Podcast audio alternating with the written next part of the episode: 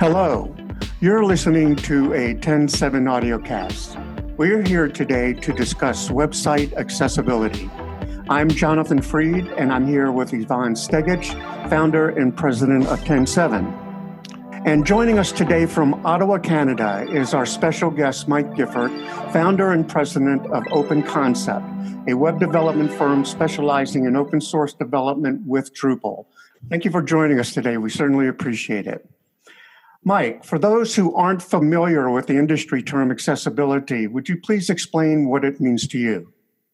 So, accessibility is, is, a framework that, that's defined by the World Wide Web Consortium called POUR, or Perceive, Operate, Understand, and Robust, which basically means that websites can be perceived, that you can understand them, you can operate them, that you can be able to interact with the forums, that you're able to understand that information and that you're also be able to do that under robust circumstances. It's especially difficult for people who have disabilities, so people who are blind, the deaf population, people who have mobility issues, people who are dealing with color blindness or with issues of even temporary disability.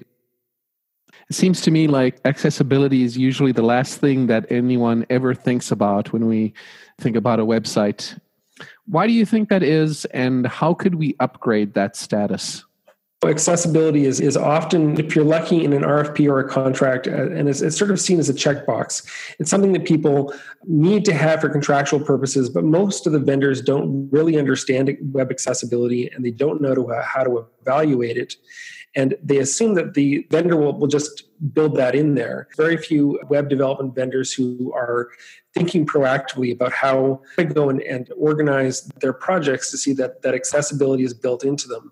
What's driving clients is flashy proposal and a sharp looking website that matches the whatever's hot in web design this particular week, then a lot of the the other stuff is going to be forgotten, whether that's security, whether that's performance or accessibility, because because of the pressure from clients to pursue sites that are often more form than they are substance. Accessibility is, is part of that structural functionality that really needs to be thought in a, in a project and built into it, just like security is, so that you're not trying to go off and, and leave it to the last minute. And most of the time, that's too late. There isn't much you can do to go off and improve the accessibility of a project once you're you're a week or two prior to, to launching the site it's a fact that more and more seniors are starting to use the web at a greater number than ever before. I think that there's a lot of misconceptions about seniors in the web. I think that a lot of seniors are using the web for, for all kinds of things, uh, not just online shopping, but uh, and Facebook, getting involved in their, their local community or finding out what's happening with their grandkids' schools seniors now are including the baby boomer population.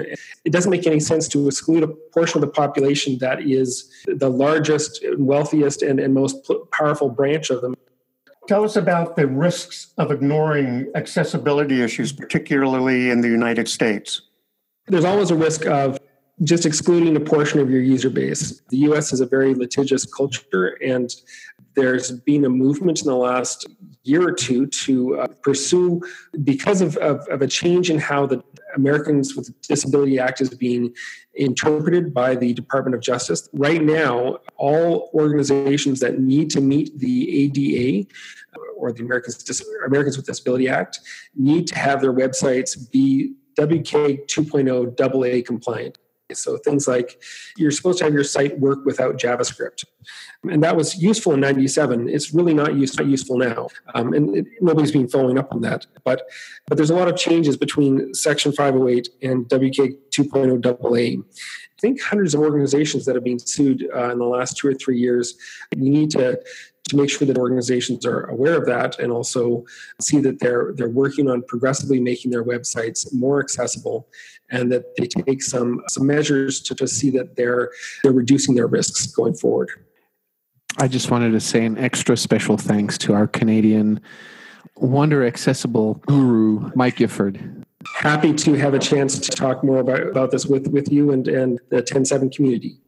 Well, that brings us to the end of this audio cast, and I would like to thank Mike Gifford and Ivan Stegic for sharing their insights. Please visit us at TEN7.com and keep an eye out on the TEN7 blog for future audio cast.